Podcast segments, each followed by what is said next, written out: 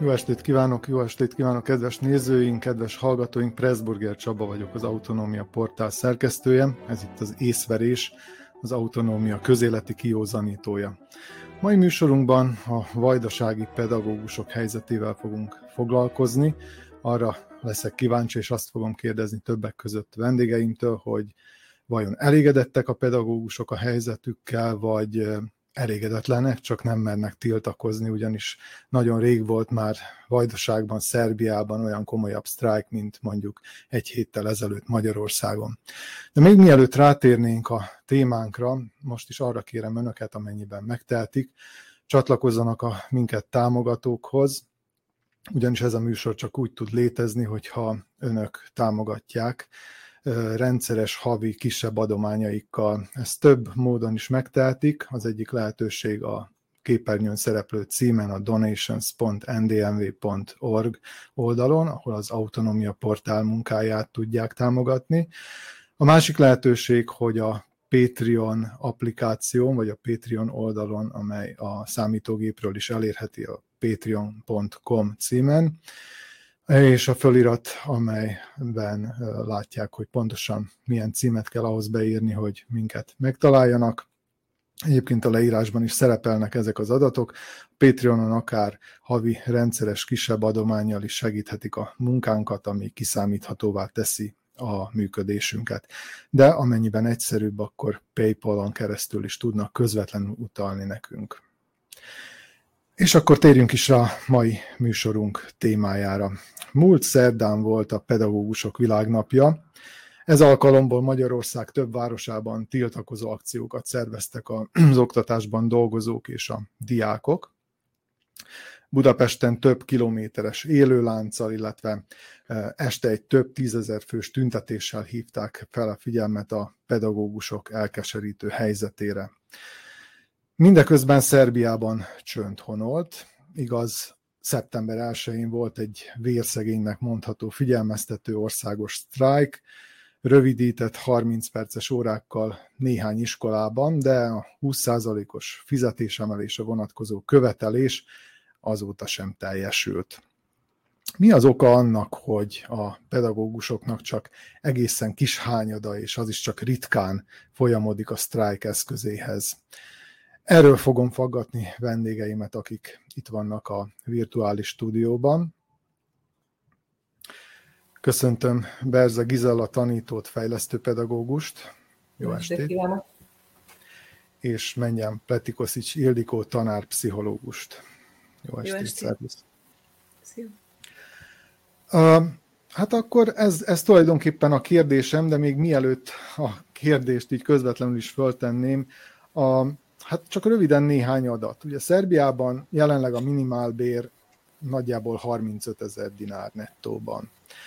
Az alapfizetés a tanügyben 67 ezer dinár, tehát alig a duplája, már pedig ugye ahhoz, hogy valaki tanár vagy tanító legyen, diplomával kell, hogy rendelkezzem.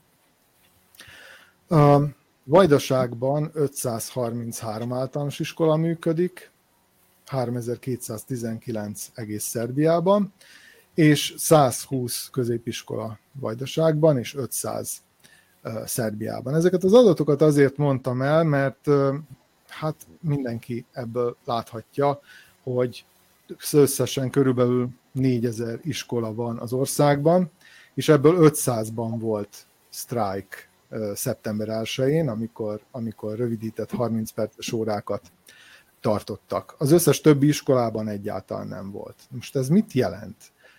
Legalábbis a külső szemlélő azt gondolhatja, hogy, hogy a tanügyben nálunk minden teljesen rendben van, és mehetünk tovább. Tehát igazán semmi ok az elégedetlenkedésre, hiszen nincsenek elégedetlen pedagógusok. Ti ezt hogy látjátok, Ildikó? Hát azt gondolom, hogy a pedagógusok elégedetlenek, de ennek az elégedetlenségnek a definiálása az már nem olyan egyszerű. Azt gondolom, hogy pillanatnyilag a legtöbb pedagógus úgy gondolja, hogy nincs értelme a tiltakozásnak, mert hogy hát főleg azok, akik Gizivel is velem együtt is már több évtizede a pályán vannak, azok elég sok sztrájkot megéltek, és utána sajnos nem történt semmi. Nagyon nehéz megszervezni a tanári társadalmat, mert hogy azért elég heterogén közösségről van szó, és hogyha hozzáteszük azt, hogy az elmúlt tíz évben nagyon intenzíven rátelepedett a pártpolitika az oktatáspolitikára, akkor, akkor, tud, akkor tudnunk kell azt, hogy hát logikusan következik abból, hogy azért nagyon sokan vannak az oktatásban olyanok, akik, akik közvetlenül kapcsolódnak a hatalmi pártokhoz, és hát nekik nyilvánvalóan, hogy nem érdekük az, hogy, hogy, hogy legyen valamiféle artikulációja az elégedetlenségnek. Miközben azért hát rendszeresen megfogalmazódnak ezek, és tényleg szakmai fórumokon is mindig elhangzik az, hogy mik a legnagyobb problémák. Tehát, hogy például a szerb oktatásban az egyik régi követelés már az, hogy a fizetési osztályok jelenjenek meg. Mert hogy azért ez nagyon visszás dolog, hogy gyakorlatilag nincs semmiféle differenciáció az oktatásban a, a, a tanügyi dolgozóknak a fizetése között. Tehát nem lehet szakmailag, szakmai előrehaladással nem lehet elérni azt, hogy a fizetés nagyobb legyen, sem valamilyen külön minőségi munkával, tehát hogy a fizetés az gyakorlatilag a kezdő pedagógusnak és a nyugdíj előtt álló pedagógusnak nagyon-nagyon hasonló. Ez például Magyarországon, hogyha már a bevezetődben a magyarországi helyzetről beszéltél, ott egészen más ez a történet ott egy kezdőnek ugye nagyon-nagyon alacsony a fizetése, és ezért nem maradnak a pályán a fiatal pedagógusok. Tehát, hogy ha jól tudom, természetesen nem ismerem annyira részletesen a helyzetet, mint a hazait, a miénket, de, de ha jól tudom, akkor egy kezdő pedagógusnak minimálbér alatti a fizetése, tehát ki kell pótolni a minimálbérig, úgy, mint nálunk például a kisegítő személyzetnek a, az iskolában, tehát azoknak, akiknek akár általános iskolai végzettségük van viszont egy, tehát nekik, nekik körülbelül olyan 500 euró vagy 500 eurótól kevesebb a fizetésük, még egy mondjuk több évtizede a pályán lévő, tehát 20-25 éve dolgozó pedagógusnak azért olyan kétszer annyira, kétszer annyi a fizetése. Nálunk minimális ez a különbség, mert a munkaévekkel gizimány 0,4 százalékot tesznek egy, egy, egy évre, és az nagyon keveset tesz ki gyakorlatilag elhanyagolható mennyiségű ez a különbség. Ez volt a legmarkánsabb követelése egyébként a szakszervezeteknek az elmúlt években, azt tudom mondani, de maga a sztrájk, mint tevékenység, az egy teljesen kiüresedett. Ugye a, a teljes munkabeszüntetést, azt törvényel itt is megszüntették, ugye, tehát hogy ez már hasonló, azért nagyon sok dolog egymásra cseng ebben a két országban, ugye ott, ahol autoriter hatalom van, ott azért nagyon hasonló hatalom technikai megoldásokhoz folyamodnak, és ez az egyik, ugye, hogy, hogy, hogy a munkabeszüntetés az törvényellenes. És, és akkor voltak itt én olyan sztrájkokra emlékszem tényleg, hogy 30 perces óra, és akkor 45 percenként csöngetnek, és akkor nem tudom én, felügyelet, gyerekek felügyelete, stb. Tehát, hogy ezt nem érzi senki hatékonynak, ez is igaz. Az is igaz, hogy a szakszervezetekben mindannyian csalódtunk, mérhetetlenül. Tehát van egyetlen egy hiteles szakszervezet szerintem még az oktatásban, de nem, nem hívják reprezentatívnak, mert nincs annyi ö, ö, tagja. Ez a bánáti székhelyű, vajdasági, független szakszervezet Dusán Kokotnak a, a vezetésével, tehát ez egy tényleg azt gondolom, hogy, hogy, hogy ez még egy olyan szakszervezet, amely valóban képviseli, képviselni próbálja a pedagógusoknak az érdekeit, de nem túl nagy sikerrel, mert hogy nem túl sok tagja van, vagy nincs nagy, túl nagy támogatottsága, vagy egyáltalán az, hogy, hogy, hogy tartományi hatáskörű és nem országos, nem tudta kinőni magát országos szintű szakszervezetté. Hát nem tudom, talán uh-huh. egyelőre ennyit Gizi. Igen, át is adom. Én is azt szeretném még pluszban kérdezni, hogy ugye azért mégiscsak Magyarországon sikerült összehozni valamit, egy, egy elég komoly tiltakozást. A becslések szerint 40 ezeren voltak Budapesten a, a, az este, amikor szerdán tüntettek. Hát meg lehet találni azért a módját, hogyha tényleg elégedetlenek a pedagógusok. De vannak esetleg olyan mutatók, amelyekben Szerbia jobban áll, mint Magyarország? Vagy vagy, vagy hogyha két országot összehasonlítjuk, akkor melyek azok a mutatók, amelyek itt jobbak, és esetleg azok, amelyek ott? Azt gondolom, hogy mindenképpen össze, össze kell hasonlítani. Pillanatnyilag, mivel ugye nekünk nagyon szoros baráti, néha családi kapcsolataink vannak vajdasági magyar pedagógusoknak, a magyarországi kollégákkal, az igaz, hogy, hogy szervezeti szolidaritás nem nyilvánult meg Vajdaságból, de szerintem az egyéni, a személyes szolidaritás az mindenképpen megfigyelhető. Na most, hogy, mennyi, hogy miért történhetett ez meg Magyarországon és Szerbiában, hogy állunk, hogy Vajdaságban milyen messze vagyunk még ettől, meg szerintem eléggé.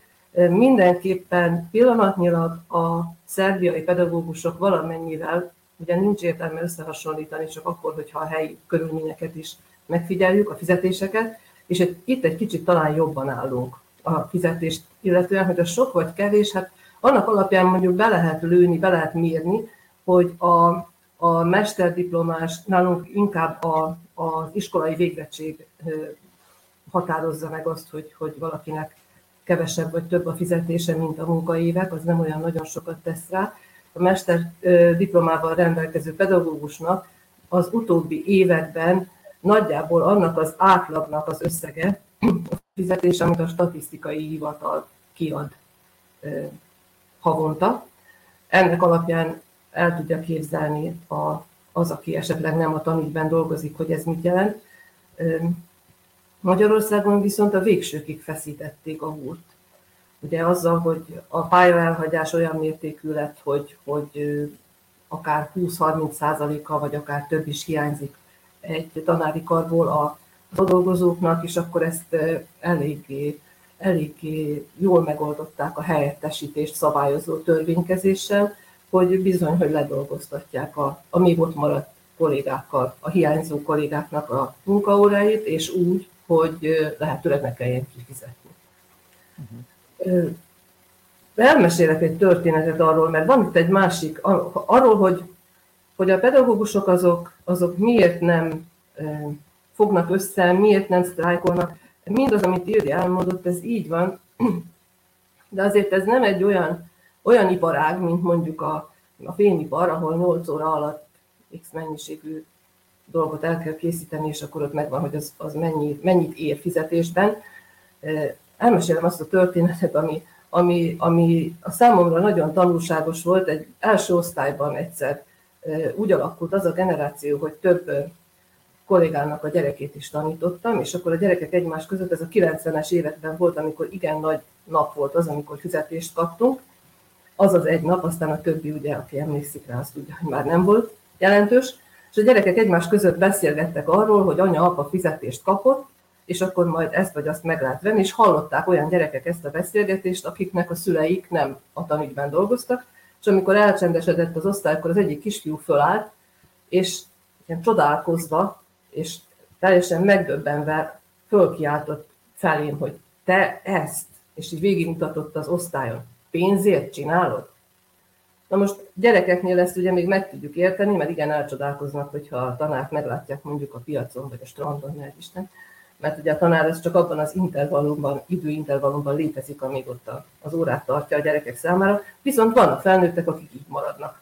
És akkor innen jön az, hogy, hogy egyszerűen nem tudják fölmérni, hogy, hogy mit jelent az, hogyha valakinek az átlagbér a fizetése, és nem tudják fölmérni azt, hogy, hogy vajon ez sok vagy kevés. Nyilván a sajátjukhoz képest, hogyha ők alatta vannak, már pedig én nem számoltam még ki, de amikor így kiadják az átlag béreket a statisztikai hivatalnál, akkor nekem nagyon megérzés alapján úgy tűnik, hogy, hogy megtörténhet, hogy a, hogy a dolgozóknak, a munkavállalóknak akár a 70 vagy 80 százaléka is a, a középérték, a medián alatt van. És ez, a, ez az átlag ez úgy jön ki, hogy, hogy nagyon kevesen kapják meg ezt. És van a kollégákban, van a pedagógusokban egy szolidaritás, meg egy lojalitás a társadalom felé, és ez nagyon nem, nem biztos, hogy ezt mindenki érzi, aki, aki nem pedagógusként dolgozik. Tehát az, hogy, hogy a gyerek iránt felelős vagyok, akkor is, hogyha kevés a pénz, hogy a saját pénzemből is megveszem a tan- taneszközt, meg a tanszert is néha, meg néha még az uzsonnát is, hogy csak hogy, hogy a gyerek megkapja a megfelelő ellátást, és, és ezt a végtelenségig lehet húzni. Kivéve, hogyha, hogyha már a kollégák is eltűnnek mellőlünk, ugyanúgy, ahogy Magyarországon most láthatjuk.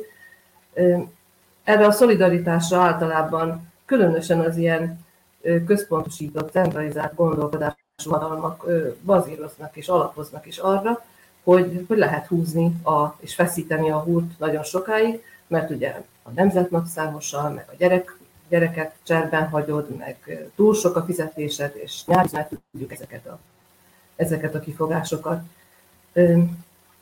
A politikai nyomásgyakorlás Magyarországon is nagyjából ugyanúgy működik és jelen van, mint Szerbiában, annak alapján, ahogyan a kollégáktól halljuk, azzal, hogy tényleg túlfeszítették a húrt, és egyszerűen nem tudtak az emberek megérni abból a fizetésből, amit, amit ott kapnak.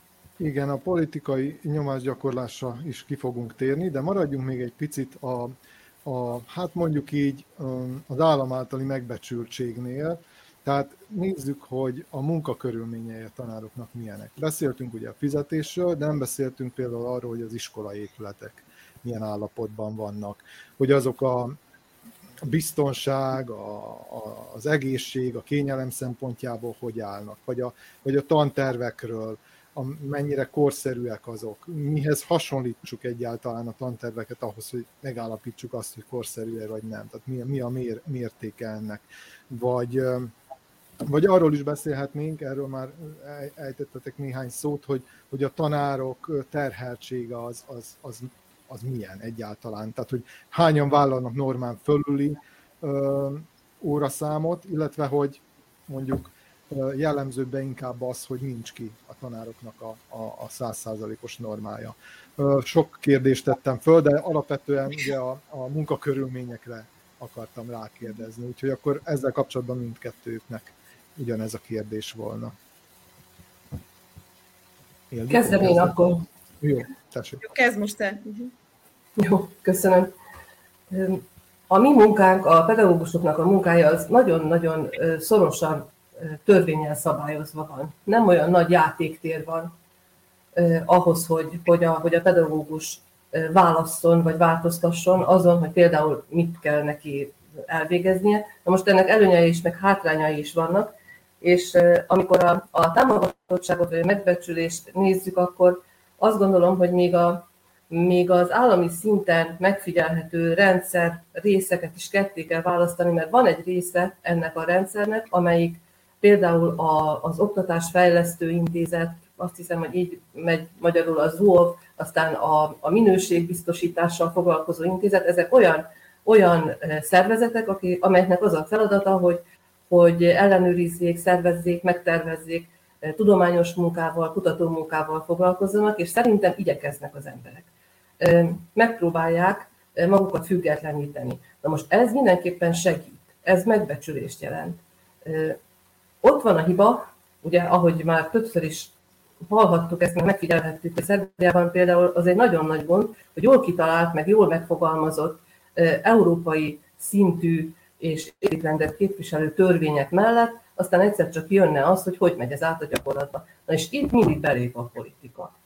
Itt mindig belép, és akkor ettől kezdve már hiába volt a jó szándék, meg hiába van a háttérben egy, egy jól kidolgozott elképzelés arról, hogy hogyan kellene működni a rendszernek, egyszerűen belép a politika, és nem, nem tartják be a, azt, a, azt a díjút, azt a megbeszélést, amivel a pedagógusokat utána, mivel őket megbecsülik, ezért elvárható lenne tőlük, hogy így vagy úgy fejleszték az oktatási rendszert a maguk munkájával, maguk szintjén. Na most, hogyha elveszíti a bizalmát egy ilyen vezetés, egy ilyen vezető réteg, akkor hiába minden igyekezett. Ugye a mi kollégáink azt szokták mondani, hogy becsukom az ajtót a tantermen, és azt csinálom bent, amit akarok. Nagyon sokszor előfordul, hogy minden egyes tanteremben egy-egy kis magániskola működik tulajdonképpen mert nincs az iskoláknak olyan pedagógiai koncepciója, amit mindenki magáévá tett volna, például a takarítónénitől az igazgatóig, vagy a szülőkön keresztül. És akkor azt mondjuk, hogy azért vagyunk mi inkluzív iskola, mert mindannyian vállaljuk azt, hogy befogadóak vagyunk, és bárki jöhet hozzánk, és biztosítjuk annak, aki idejön, a neki járó, vagy megfelelő, vagy szükséges ellátást. Ehhez képest nálunk ugye inkluzív iskola az úgy lett, hogy egy tolvonással mindenkire kötelezővé tették. Akarod, nem akarod, képes vagy rá, nem vagy rá képes. Ilyen módon szerintem még soha senkinek nem sikerült oktatási reformokat véghez vinni. Tehát ez a nem megbecsülésnek a, a mutatója. Hiába van egy kitalált rendszer, jó törvények, jó leírás, jó szabályozás, hogyha utána azt képtelenség átvinni a gyakorlatba. És akkor így hogy 10-12 év alatt nagyon szépen el lehet veszíteni a pedagógus társadalomnak az összes támogatását, és én még nem, a 30 éve, 31 éve vagyok a pályán, és még nem találkoztam olyan módszerrel, amivel egy olyan pedagógus társadalmat, amelyiknek nincs bizalma, nem hiszi el azt, hogy például a reformok, azok valóban jók, azok valóban hasznosak lesznek, vagy előre visznek. Ha nincs meg ez a bizalom, akkor nincsen semmiféle mód arra, hogy ezt végrehajtsák. Uh-huh. Uh-huh. Gizi nagyon fontos dolgokat mondott itt most el, és azt gondolom, hogy tehát mi az alapérzésem az, mindig ilyen évvége környékén, hogy, hogy minket 20 órával terhelnek egyébként heti szinten, tehát 20 olyan órát kell megtartani, amit a tanteremben órarend szerint megtartasz, plusz négy olyan órát a 40 órás munkahéten belül, amikor szintén közvetlen kapcsolatban vagy a gyerekekkel, tehát az 20 plusz 4 óra. Ez a plusz 4, ez ilyen szakkör, pótóra, egyéb, egyéb közvetlen tevékenység a gyerekekkel, és mégis annyira fáradtak a tanárok mindig évvégén, hogy az valami hihetetlen, míg Magyarországon egy igazgató, ha jól tudom, 26 órát is kioszthat egy tanárnak, és ettől sokkal többet tartanak sokan, mert olyan nagy a tanárhiány, hogy nagyon sokan 30 órát tartanak hetente, és még csak ki se fizetik nekik. Nekünk meg tényleg kifizetik azt, amit a 20 órán felül ö, ö, tartunk, legalábbis a legtöbb iskolában én úgy tudom, hogy azt kifizetik, bár igyekeznek azért ö, úgy szétosztani az órákat, hogy azért ne legyen senkinek se ö, 20 órán felül, illetve 18 ugye a matekosoknak, meg a meg a, az anyanyelvet tanító tanároknak. Viszont az, amit Gizi mondott, egy káoszt teremtettek. Tehát, hogy a 2000-es évek elején volt egy Gások Nézsőics nevű miniszter, aki szerintem nagyon egyértelműen és nagyon jól átgondolt programot próbált, vagy reformprogramot próbált meg behozni. Én így emlékszem rá, Gizi, nem tudom, hogy neked ez hogy él az emlékeidben. Nekem tényleg tetszett, igaz, hogy 20 évvel fiatalabb voltam, és teljesen máshogy álltam nyilván hozzá a dolgokhoz, de én azt gondolom, hogy, hogy, hogy az nagyon jó volt.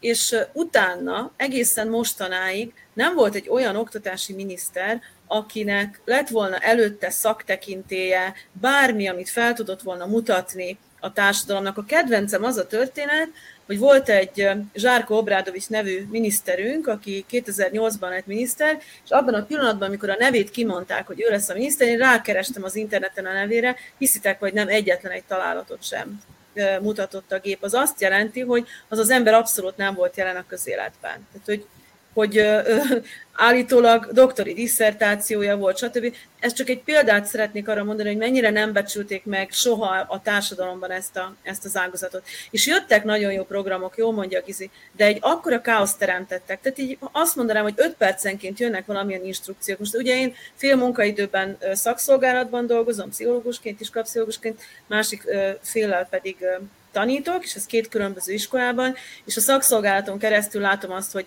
folyamatosan hol az iskolaigazgatóság, ugye ez az a Skolska Uprava nevű, ö, ö, hát nem is tudom, köztes, ö, nem tudom, minden, hogyan lehetne ezt igazából uh, jól uh, megnevezni, tehát a minisztérium és az iskolák között közvetít, ugye ez a mi esetünkben zomborban van, és folyamatosan jönnek olyan instrukciók, amik kötelező érvényűek, be kell róla számolni, de lehet, hogy az iskolának a koncepciójában az pillanatnyilag nincs benne, és egyszerűen egy káosz van. Tehát igazából én már most azt gondolom, amit a Gizi is mondta, hogy sokan mondták a, a kollégák közül, hogy becsukja az ajtót, és akkor teremt magának egy kis világot. És én azt gondolom, hogy a, a tanügyet ezek a kis világok őrizték meg. Tehát, hogy, hogy azok a családok, akik, akik fontosnak tartják az iskolát, és akik, akiknek a családi értékrendjében benne van az, hogy, hogy tanulni, művelődni fontos és érték, és azok a pedagógusok is, akik hasonló értékrenddel élnek, ezek a családok és ezek a pedagógusok tartják fönn, azt gondolom, az oktatási rendszert, és azt a stabilitást, ami még viszonylag valahol talán megvan. De mennyire általános ez a szülői attitűd vagy magatartás, hogy, hogy támogatólag áll hozzá a pedagógusoknak az ilyetén való működéséhez, tehát hogy, hogy, hogy megteremti a maga kis világát. Mennyire támogató egyáltalán a szülők hozzáállása, úgy általánosságban véve? Mennyire érzi, mennyire érzi ezt a pedagógus társadalom jónak? Én azt gondolom, hogy ez nagyon változó. Tehát, hogy a, a, a szülők közössége az egy nagyon heterogén közösség, ugyanúgy, ahogy még a tanárok közössége is nagyon heterogén. Tehát én a tanításban, a, a gimnáziumban tanítok, és azt kell, hogy mondjam, hogy abszolút mértékben támogatóak a szülők, de én az általános iskolában se látom ezt sokkal kevésbé. Azt látom viszont, hogy megy egy borzasztó nagy, tudatos, átgondolt, szándékos árokásás a, a, a, az oktatásban dolgozók és a, és a, a, a szülők között, szerbiai szinten. Tehát néha azt látom, hogyha, hogyha esély van arra, hogy a, hogy a tanárok összefognak, és lesz valamilyen tiltakozás vagy sztrájk, akkor biztos, hogy az a, az a média, amit igazság szerint kár is médiának hívni, ugye mindannyian tudjuk, hogy most itt mire gondolok, ugye a különböző szennyportálokra, és tudjuk azt is, hogy kinek a, a befolyása alatt állnak, kifejezetten jönnek azok a történetek, tehát ilyen horror történetek egyes tanárokról, vagy például ugye jönnek megint ezek a történetek, hogy a tanárok nem dolgoznak nyáron, ugye három hónap szünetjük van. Most ehhez képest a, a, a, a, a tavalyi év végén kifejezetten, kifejezetten későn fejeztük a tanévet, tehát valamikor július közepe után íratkoztak, ha jól tudom, a nyolcadikosok középiskolába, és hát augusztus végén pedig, tehát ugyanúgy megvan az a, az a bő egy hónap, ahogyan, ahogyan bármilyen más uh, szakmában. Sőt, azt, azt szoktam mondani még, hogy egy tanár az, az főszezonban kell, hogy nyaraljon, ha összeszedegeti a pénzt rá, hogy nyaraljon, amikor a legdrágább, mások viszont esetleg máskor is megtehetik ezt, de hát nyilván ez már nem olyan fontos történet, az viszont az viszont fontos, hogy megy ez az árokásás, és egyáltalán, egyáltalán nem vagyunk egymás ellenségei, sőt, hát nyilvánvalóan, hogy legtöbben tanárok, szülők is vagyunk egyben, és látjuk ezt szülőként is, és általában, hogyha valamilyen kérdéssel szembe találom magam, akkor szeretem azt megvizsgálni szülőként is, és, és, és az oktatásban dolgozóként is, hogy különbözik-e vajon a, a két pozíció, vagy az álláspont. Uh-huh. Beszéljünk Bocsánat, Igen? csak azt akartam mondani, hogy egy picit térjünk rá a, a kisebbségi oktatásra is. Hát részben a munkakörülményekhez is tartozik ez a kérdés, tehát a tankönyvek ügye. Ugye itt állandóan az elmúlt években nagyon sokszor volt téma az, hogy nem készülnek el időben a tankönyvek, ott van a szeptember, és még a magyar diákoknak nincsenek könyvei. Mennyire jellemző ez manapság? Tekintettel arra, hogy most történtek bizonyos változások is, például a szerb nyelv tanítása más milyen lett, de egyéb tantárgyaknál is, illetve, hogy milyen minőségűek ezek a tankönyvek, akár a fordítás tekintetében, akár, akár egyszerűen szakmai tekintetben, mit lehet ezekről a könyvekről tudni? Egyáltalán mekkora választék magyar nyelven, Gizela? Magyar nyelven természetesen szegényesebb a választék, bár igyekeznek a kiadók, de hát nyilván, mivel kevesen vagyunk, ezért nem rentábilis nyomtatni, fordítani és az összes költségeit vállalni a kisebbségi tankönyvnyomtatásnak, miközben törvényes kötelezettsége van a kiadóknak, ez szabályozva van, hogy, hogy milyen körülmények között köteles fordítást is készíteni. Hát a fordításnak ez a, ez a hátulütője. Ott mindig elő, gyakrabban fognak előfordulni a hibák, a tévedések, de tankönyv kutatással foglalkoztam három-négy évvel ezelőtt, aztán feladtam, mert, mert itt Szerbiában ugye elsősorban a magyar tankönyvek érdekeltek volna, de hát olyan ellenállás és olyan káosz volt e, e, ezen a területen is, miközben megint ugye onnan indultam, hogy milyen tankönyv törvényünk van, és egy nagyon jól kidolgozott, jól szervezett tankönyvtörvény, ahhoz, hogy hogyan kell kinéznie, kiírhat, mi kell benne lenni, stb. mihez kell igazodjon. Ugye itt megint visszakanyarodnék ahhoz, hogy törvényel szabályozott az, hogy mit kell tanítani, és, és mi kerülhet ennek alapján bele a tankönyvekbe, de a magyar tankönyvkiadás körül olyan, olyan káosz és olyan kavarodás volt, azután volt alkalmam elolvasni a, a bírálóknak a munkáit, aztán egy idő után rájöttem, hogy itt tulajdonképpen egy sablon szöveget másolnak egymásról, néha még ki sem javítva a benne lévő hibákat, tehát azt kellett feltételeznem, hogy nem is nézi át senki azt, hogy hogy néz ki igazából, hogy, hogy mi kerül bele a tankönyvbe. Most mivel ezt a tankönyvkutatásos részt végig csináltam, nemzetközi irodalmat is átnéztem, végül arra jutottam, hogy azt kell mondanom, ha valaki megkérdezi tőlem, hogy, hogy miért fontos a tankönyv, hát ugye elsősorban a tudásnak, vagy annak a, annak a társadalom által fontosnak tartott tudásnak az átadása lenne a funkciója, de e, Szerbiában egyszer csak van, van a tankönyvnek egyébként is egy ilyen politikum funkciója, ugye, mert az aktuális politikai értékeket is átviszi a következő generációra. Na most itt első helyre kerültek ezek a szempontok Szerbiában.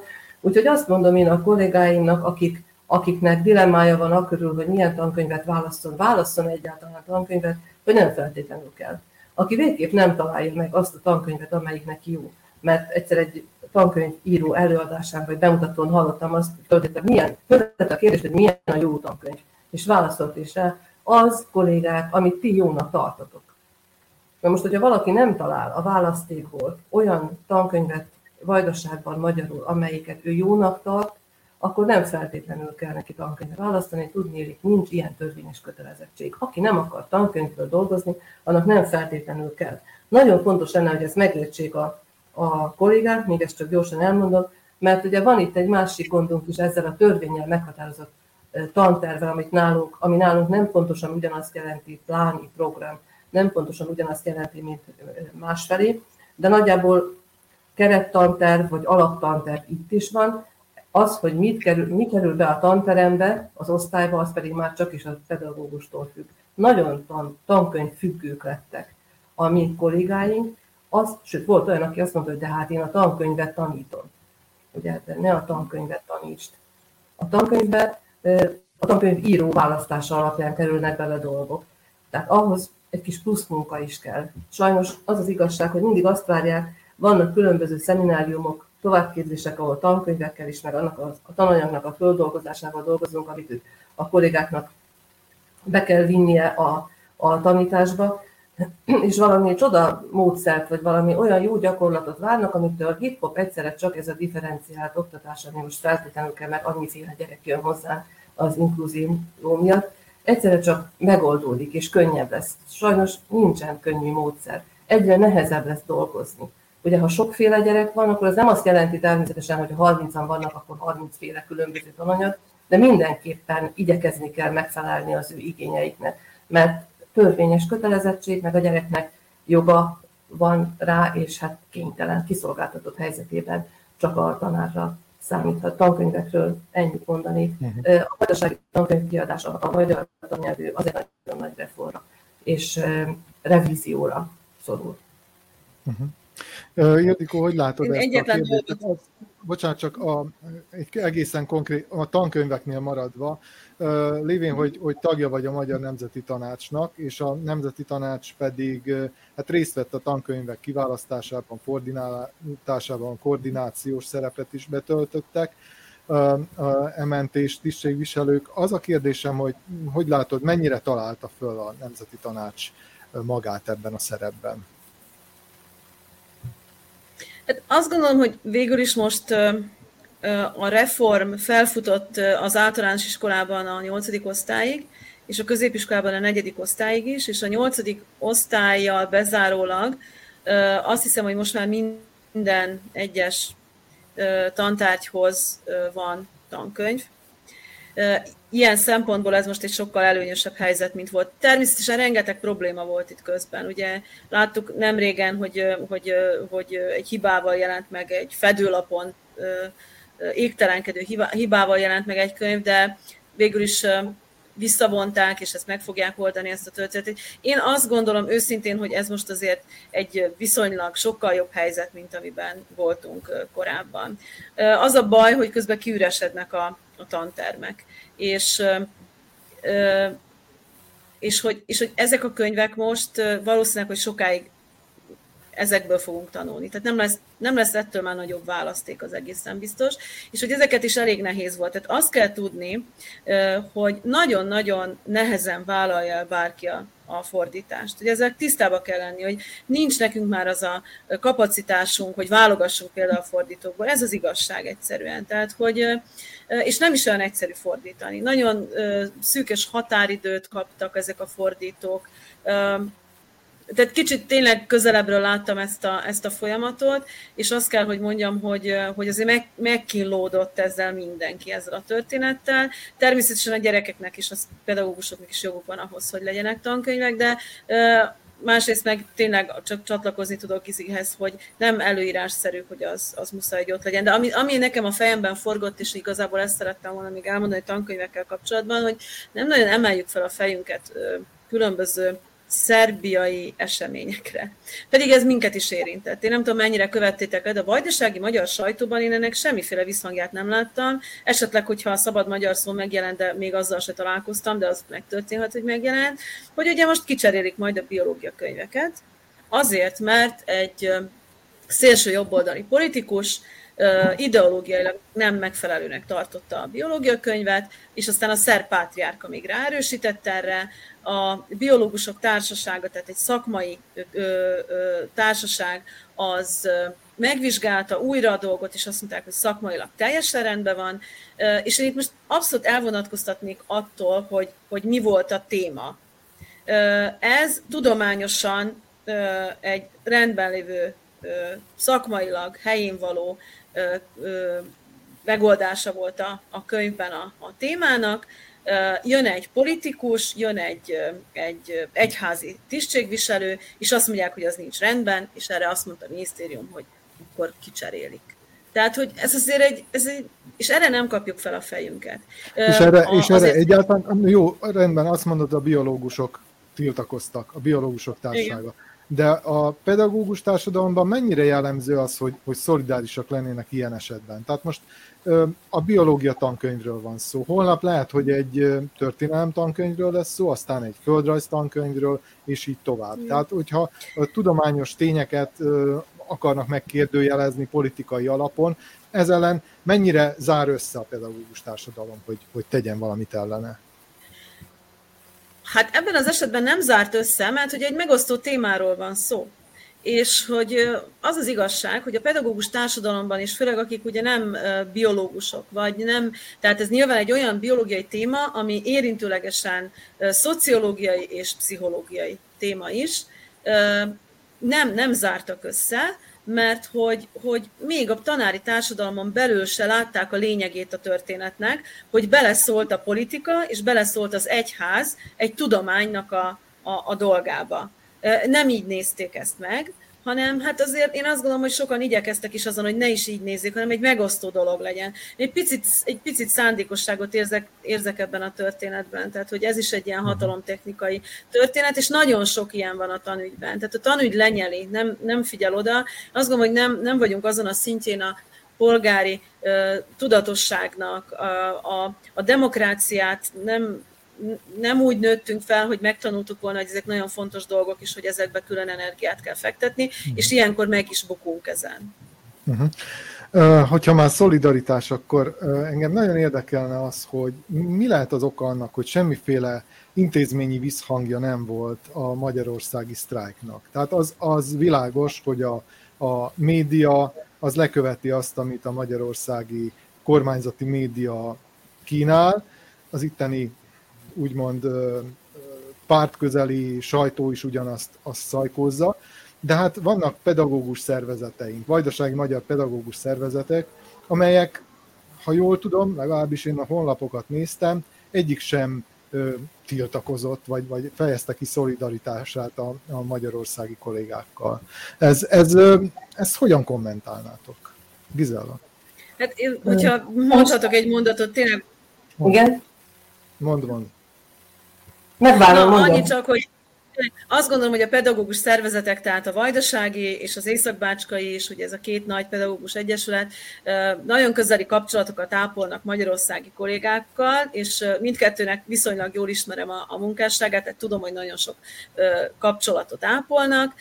Ugyanakkor tudnunk kell, hogy mindkét pedagógus egyesület a magyar államnak, illetve hát a magyar kormánynak a hathatós támogatását élvezi. És én azt gondolom, hogy nyilván ez az a fék, ami miatt nem, nem vállalnak szolidaritást, miközben hát ez azért most mondjuk tényleg azt gondolom, hogy ö, igen, illene. Hát, hogy illene vagy nem, amikor ezt a kérdést hallottam, akkor úgy elgondolkodtam rajta, hogy de ki is lenne az, aki, aki esetleg szolidaritást vállalhatna intézményi szinten.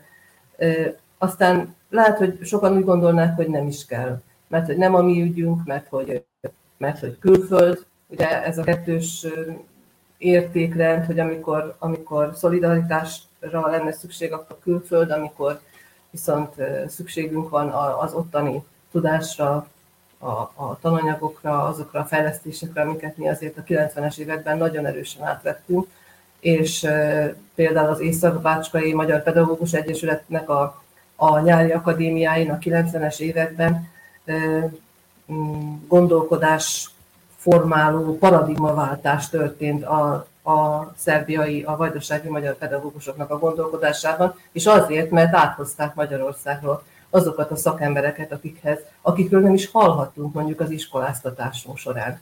És azért, akik oda eljártak, az egy, az egy nagyon széles kör volt, azok, azok tovább vitték, meg alkalmazták azokat a dolgokat. Amikor arra van szükség, akkor akkor jó, de amikor, amikor ilyen komolyabb dolgokba kellene beleszólni, akkor nem, érez, nem éreztük magunkénak tulajdonképpen, vagy, vagy talán a jogot sem nem, nem érezték a vajdasági magyar pedagógusok, a szervezetek pedig egyszerűen nincsenek abban a helyzetben, hogy megtehetnék azt kockázatmentesen, hogy ők esetleg kiálljanak a magyarországi sztrájkoló vagy lázadó, elégedetlenkedő pedagógusok mellett. Föltételezem, hogy a magyarországi támogatásokra gondolt, tehát hogy a, a, amiatt tartózkodnak a véleménynyilvánítástól. Én már ebben sem vagyok biztos, hogy itt a támogatás esetleg megszűnne, mert hát milyen indokkal, ugye azt azért az, az elég nagyot szólna, hogyha mondjuk megvonnák a, az Iszakbácskai Magyar Pedagógus Egyesülettől a támogatást, akkor annak valamilyen indokot is kellene adni, hanem, hanem inkább személyes félelmet, ugye a pozíció, a, a, a munkahelyek és a személyes kapcsolatok, mert azért, és gondolom, hogy ez majd átvezet egy kicsit a következő témához is, azért nagyon erőszakos és nagyon-nagyon félelmetes tud lenni az, amikor igazán beleszól a hatalom a munkába, a magánéletbe, vagy esetleg a, a gondolkodásban. És azt gondolom, hogy például a két pedagógus egyesületnél ennek a veszélye erősen fönnáll.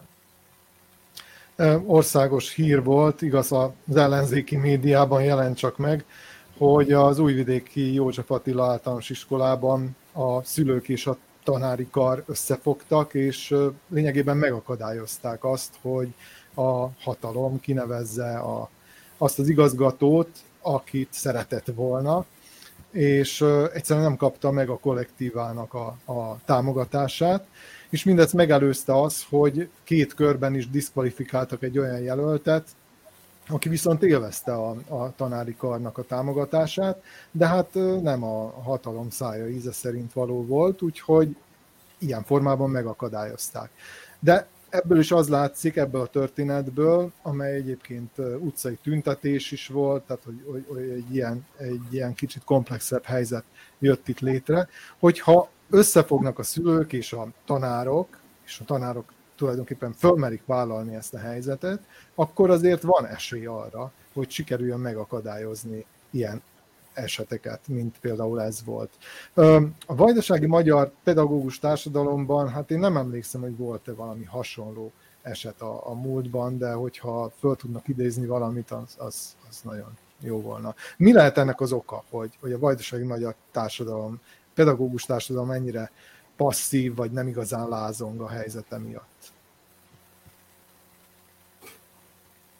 Nem nagyon tudok erre válaszolni. Nem is nagyon értem, hogy mi történhetett. Remélem, hogy valamiféle vízválasztónál vagyunk, és ez, a, ez az újvidéki iskola, ez az első fecske, ahol, ahol mutatták, hogy ilyen, ilyesmire e, van lehetőség.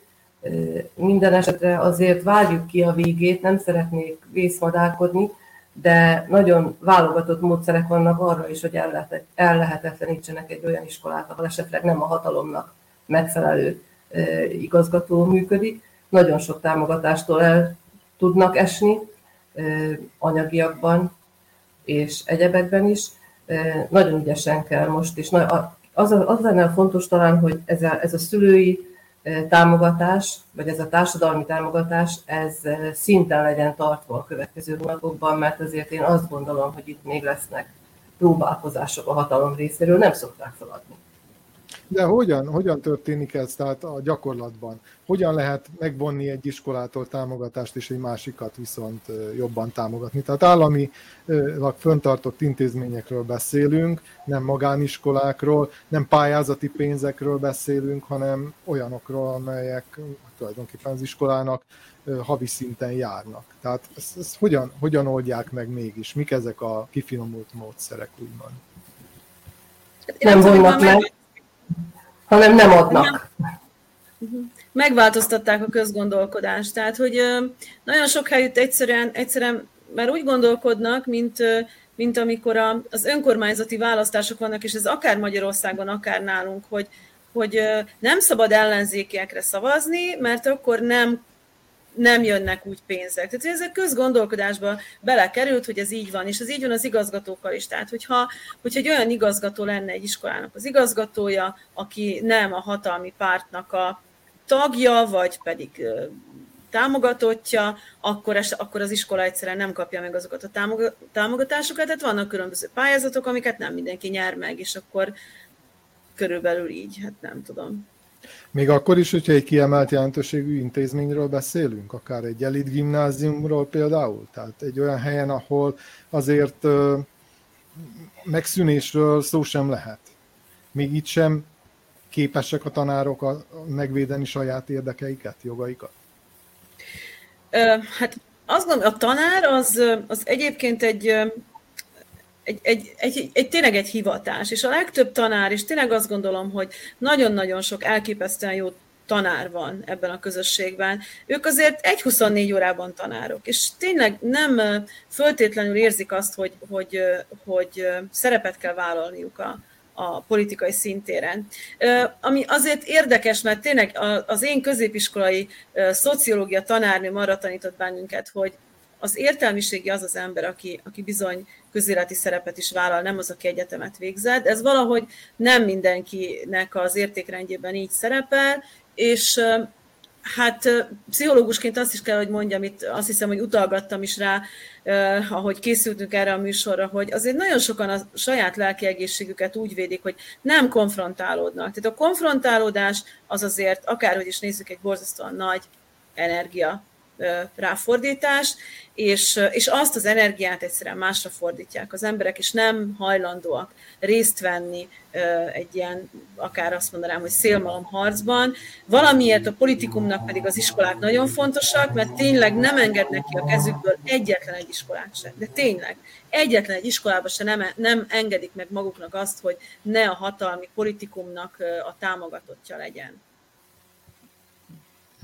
Ez így van, és hogy nem azt mondja Ildi, hogy a hatalmi, a hatalmi párt ki, a hatalmi párt, ez is változó egyébként. Van olyan kisváros, ahol a három iskola közül kettő a megfelelő pártban, pártból kapott igazgatót, a harmadik az meg a hatalmi pártból, és aztán a harmadik azt, azt szó szerint kell érteni, hogy rádől a pedagógusokra, meg a gyerekekre, meg, meg beázik, tehát évek óta zéró fejlesztés, míg a másik kettő az ugye nagyobb, és egyre több tehát így egymás, a hatalmi pártok egymás között egyébként ez a koalíció, ezért nekem nagyon úgy tűnik, hogy, hogy, hogy egymásnak inkább ellenségei, tehát ők a legnagyobb ellenségei egymásnak, és nem pedig, a, nem pedig az ellenzék, mert hogyha, hogyha arról van szó, hogy például iskolaigazgató választásnál melyik pártból kerüljön ki a hatalmiak közül a vezető, akkor ott aztán vérre menő küzdelem van mind a kettő a másik ellen. És akkor, hogyha ilyesmi megtörténik, és, és mondjuk nem a többségiből, inkább így mondanám, nem a többségi hatalmi pártból kerül ki az illető igazgató, akkor utána ott jönnek a bajok, és egyszerűen elfelejtik az iskolát. mintha nem létezik. Most nyilván, nyilván, nyilván a zentai, zentai helyzetet mondod, mert Topolyán például azt csinálják, hogy előre leosztották, hogy melyik iskolában melyik hatalmi az embere lesz, és kész, és akkor ott már nem harcolnak, vagy Szabadkán igen. Tehát Szabadkán is igen, vannak ilyen, vannak ilyen esetek, ahol, ahol sok éve nincs igazából egy stabil igazgatója egy bizonyos iskolának, mert hogy folyamatosan megy a boxolása a VMS és a haladók között, hogy kié legyen az az iskola. Kié legyen. Ugye nagyon-nagyon durván hangzik, és nagyon, nagyon visszás, de ez egyszerűen az emberek elfogadták. Tehát, hogy olyan dolgokat képesek elfogadni és megszokni, amik egyébként abszolút nem jönnek be a normális értékrendbe.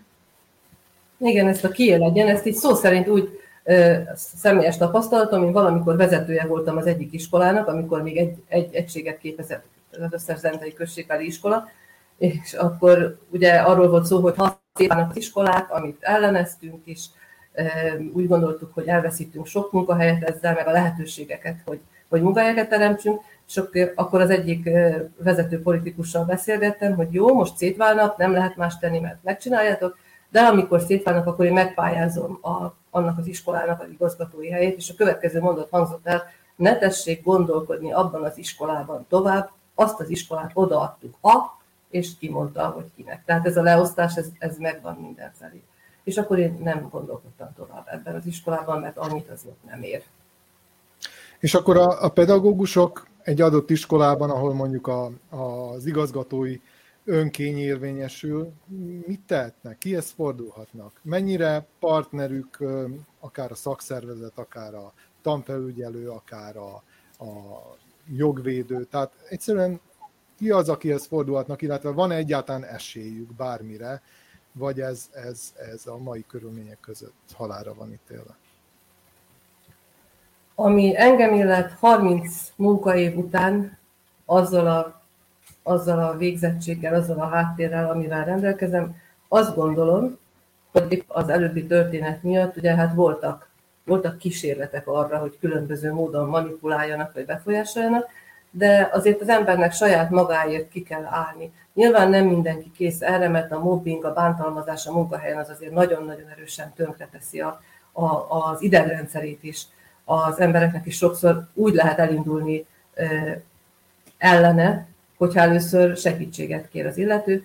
Én azt gondolom, mindenki attól fél az én környezetemben, hogyha ő nem, hogyha ő ellenzéki, vagy akár, akár ellenzékivel barátkozik, akkor ő, abból ő neki hátránya van. Azt kell mondanom, hogy engem semmi más nem védett meg az elmúlt két-három, vagy inkább öt évben, mint az ellenzékiségem. Úgy alakult, hogy, hogy tulajdonképpen békén hagynak, mert mert nem vállalják föl. És sokkal többet szenvednek azok a kollégák, akik, akik eh, rá vannak kényszerítve különböző politikai tevékenységre, amit, amit nem akarnak, de megcsinálják, mert majd, majd akkor munkát, munkát kapsz a következő évben, közben nem kapsz, aztán mégis meg lesz állandó, állandó ígérgetések, úgyhogy azt gondolom, és azt javasolnám minden kollégának, hogy mindenképpen lépjen. Egyébként, ha jól tudom, akkor amennyiben a panasz fölmerül, tehát hogyha a jogász, az iskola jogász a tudomást szerez arról, hogy bántalmazás történt, akkor hivatalból köteles az eljárást elindítani a, a, a dolog kivizsgálására, és ezt nem vállalják föl. Tehát csak a célozgatás is elég ahhoz, hogy, hogy megszűnjön ez a, ez a mobbing. Ez az én tapasztalatom. Ildikó? Hát a kérdésed első részét nem hallottam, mert megszakadt nálam valami. Én azt hittem, hogy az adás is megszakadt, de hogy Gizellának a válaszából nagyjából következtetek a, a kérdésre. Hát nem tudom, egyéni harcok folynak. Egyéni harcok folynak, tehát láttunk olyan, olyan eseteket, amikor, amikor valaki tényleg azt, gond, azt ott tart, hogy akkor, akkor bíróság. Legtöbben viszont úgy döntenek, hogy akkor elhagyják a pályát, vagy keresnek egy másik iskolát, ahol úgy gondolják, hogy kevésbé fogják őket zaklatni, hogyha zaklatásnak vannak kitéve, de nem, nincs, nincsenek. Én nem láttam olyan példát, hogy összefognának, és akkor közösen, közösen próbálnának tenni valamit. Ha igen, akkor ez, akkor ez, ez, ez sem lesz majd egy olyan történet, ami, ami közvélemény előtt fog zajlani, mert hogy attól azért nagyon tartanak az emberek. Ez nagyon nagy visszatartó erő, hogy csak azt ne. Csak azt ne, mert hogyha egyszer meg, meghurcolódik valaki a ö, közvélemény előtt, akkor abból nagyon nehéz személyesen fölállni. Hát igen, fű alatt intézni a dolgokat. Bár reméljük, ahogy Gizela is mondta, majd ez az újvidéki eset talán első fecske lesz, és, és követik a többiek is.